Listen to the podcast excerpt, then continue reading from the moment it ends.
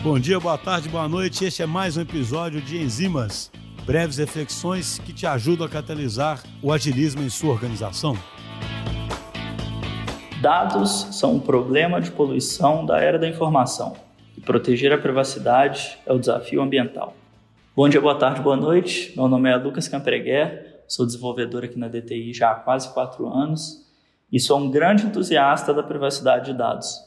No dia 28 de janeiro foi comemorado o Dia Internacional da Privacidade de Dados. Eu queria chamar a atenção de vocês para pontos importantes relacionados à privacidade de dados, porque a gente tem que dar a devida importância para a privacidade nos nossos produtos digitais. Então, o que significa privacidade, afinal, né? Acho que é a discussão principal da gente ter nesse primeiro momento, porque muita gente tem uma ideia errada do que é privacidade.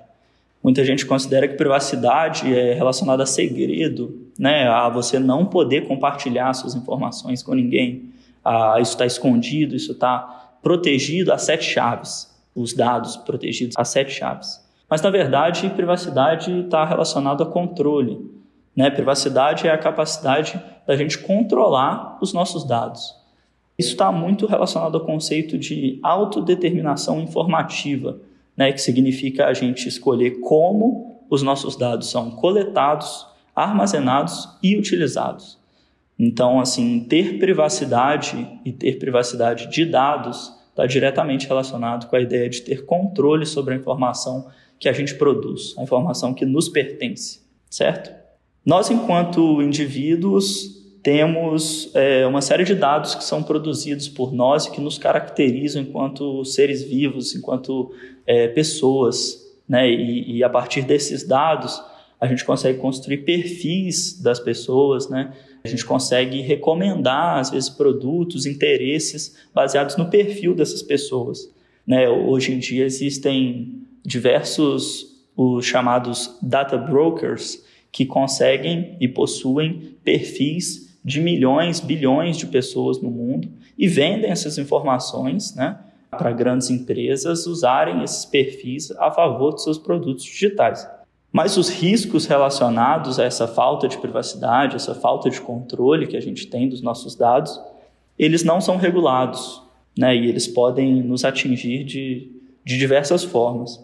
Eu acho que o principal exemplo para a gente, né, talvez o exemplo mais representativo para a gente falar da falta de privacidade são os das redes sociais, né? Em 2018, se eu não me engano, o documentário The Social Dilemma levantou vários questionamentos sobre a nossa privacidade, ou seja, o nosso controle de dados nas redes sociais.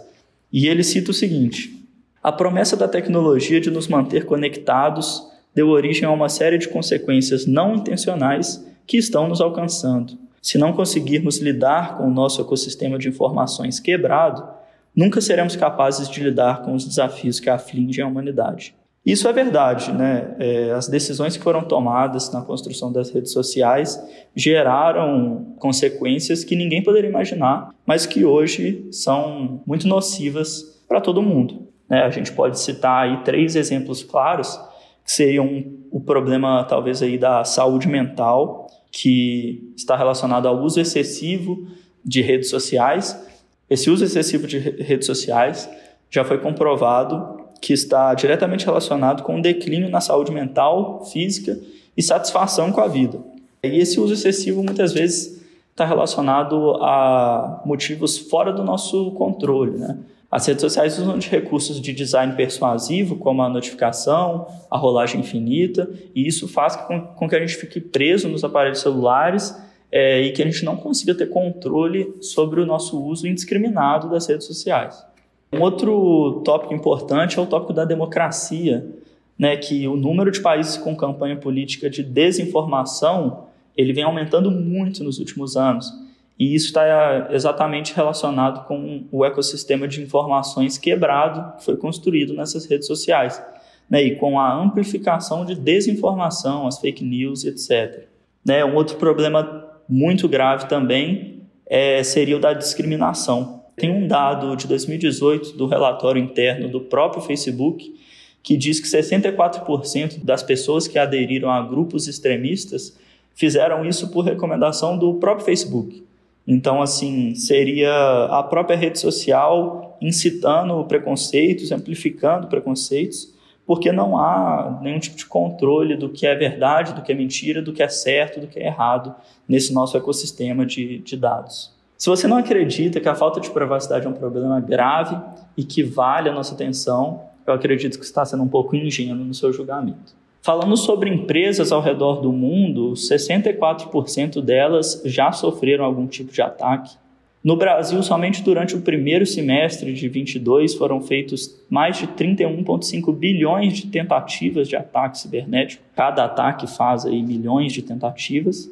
Os principais tipos de ataques são de engenharia social e phishing, né? Phishing sendo aqueles golpes enviados por e-mail, alguma tentativa de persuasão ou clique num link nocivo. E 1/3 de todos os vazamentos de dados em 2018 envolveu algum tipo de phishing. Mais de 70% dos e-mails de phishing são abertos pelos alvos. E, no final das contas, as empresas pequenas e médias gastam cerca de 1,6 milhão de dólares na recuperação de um ataque de phishing. Então, eu acho que realmente vale a nossa atenção, né? E esse número de ataques cibernéticos tem aumentado muito nos últimos anos. Então, a segurança cibernética é um tópico que vale a nossa atenção. Então, o número de ataques cibernéticos nos últimos anos tem aumentado muito. O custo para essa recuperação é muito alto. Então, a preocupação com a segurança se torna cada vez maior e vale a nossa atenção. Toda vez que se fala em privacidade de dados, a gente fala sobre LGPD, né? E eu teria que falar aqui também, não seria diferente. Mas eu não quero repetir os conceitos de LGPD e como ficar compliance ou não na minha empresa. Eu não acho que é o caminho certo de se pensar, né? Uma premissa que a gente tem básica é que a legislação não consegue acompanhar a velocidade da evolução da tecnologia.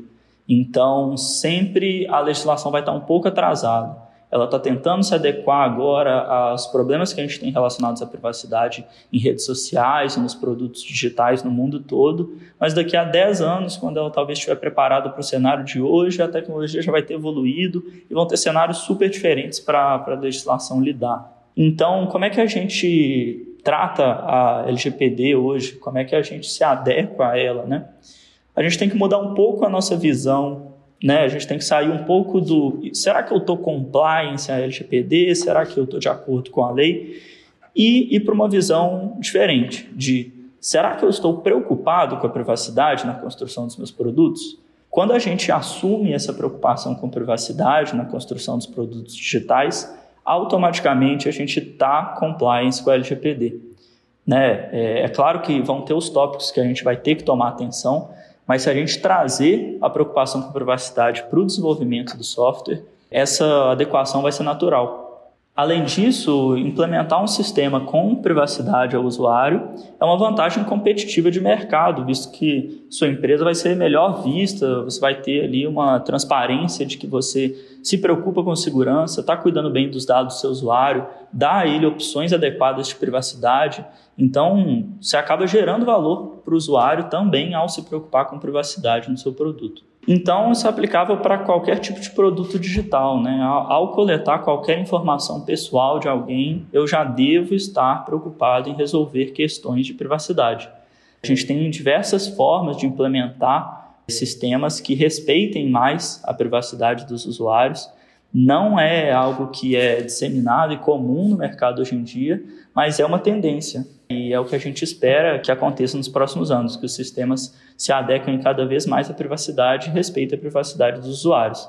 Afinal, acho que eu, você e todo mundo que usa um sistema espera que ele colete e use corretamente nossos dados, que não tenha vazamentos e que a gente tenha liberdade e controle sobre a informação que a gente cede e que a gente produz. Então, como eu falei lá no início, né, esse excesso de volume de dados é o problema de poluição da era da informação. Proteger a privacidade, né, aumentar o controle sobre esses dados é o equivalente ao desafio ambiental para a gente ter um ecossistema mais saudável de dados no mundo.